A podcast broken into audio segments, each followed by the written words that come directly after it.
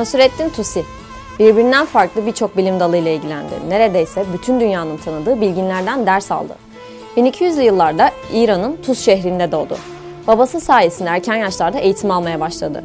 Felsefe, matematik ve kelamla uğraştı. Edebiyat ve felsefeyle meşgul olan Ebul Fetih bin Mansur'un meclisinde yer aldı. Ama daha sonra Müslüman alim Tusi, Abbasi halifesi Mutasım'ı öven bir kaside yazınca bu meclisten kovuldu ve sürgüne gönderildi. Bu süre zarfında Alamut Kalesi'nde saklandı. 1247'ye kadar yarı tutuklu olarak Meymundeya Kalesi'nde tutuldu. Moğolların kaleleri ele geçirmesiyle serbest kaldı. Ardından Moğol hükümdarı Hülagü'nün müşaviri oldu. Böylelikle bütün bilimsel çalışmalarını hızlandırdı. Hülagü'nün desteğiyle en büyük İslam bilim kurumlarından biri olarak anılan ünlü Mera Rasathanesi'ni kurdu. Aras Nehri'nin güneyinde kalan bu rasathanenin yanına büyük bir kütüphane de kuruldu. Bazı kaynaklar kütüphanede 400 bine yakın kitabın toplandığını belirtti. Burada yaptığı gözlemlerle kendi zijini yani astronomik eserini yazdı. Gezegen konumlarını, yıldızların isimlerini, hassas gezegen hareketlerini ekledi. Belirlediği gezegen modeli Kopernik'e kadar yaygındı ve kullanıldı.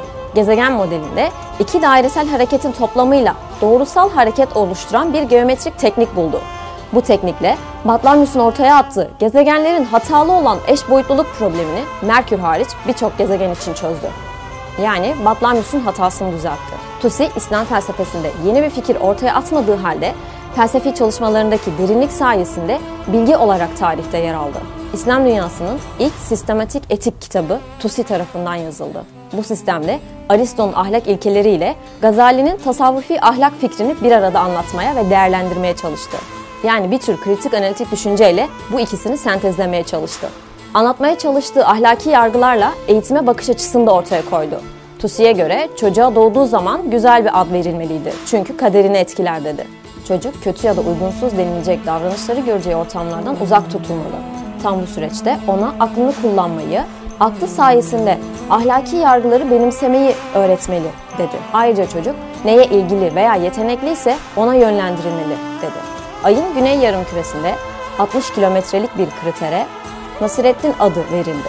Sovyet astronom Nikola Şemki 1979 yılında keşfettiği küçük gezegene Tusi adını koydu. Adı ayrıca İran'da Tusi Teknoloji Üniversitesi ile yaşatılmakta. Müslüman alim, astronomi ile trigonometri arasında bağlantı kurmadan çalışan ilk bilim insanıydı. Küresel trigonometrinin açıklamasını kapsamlı bir şekilde verdi.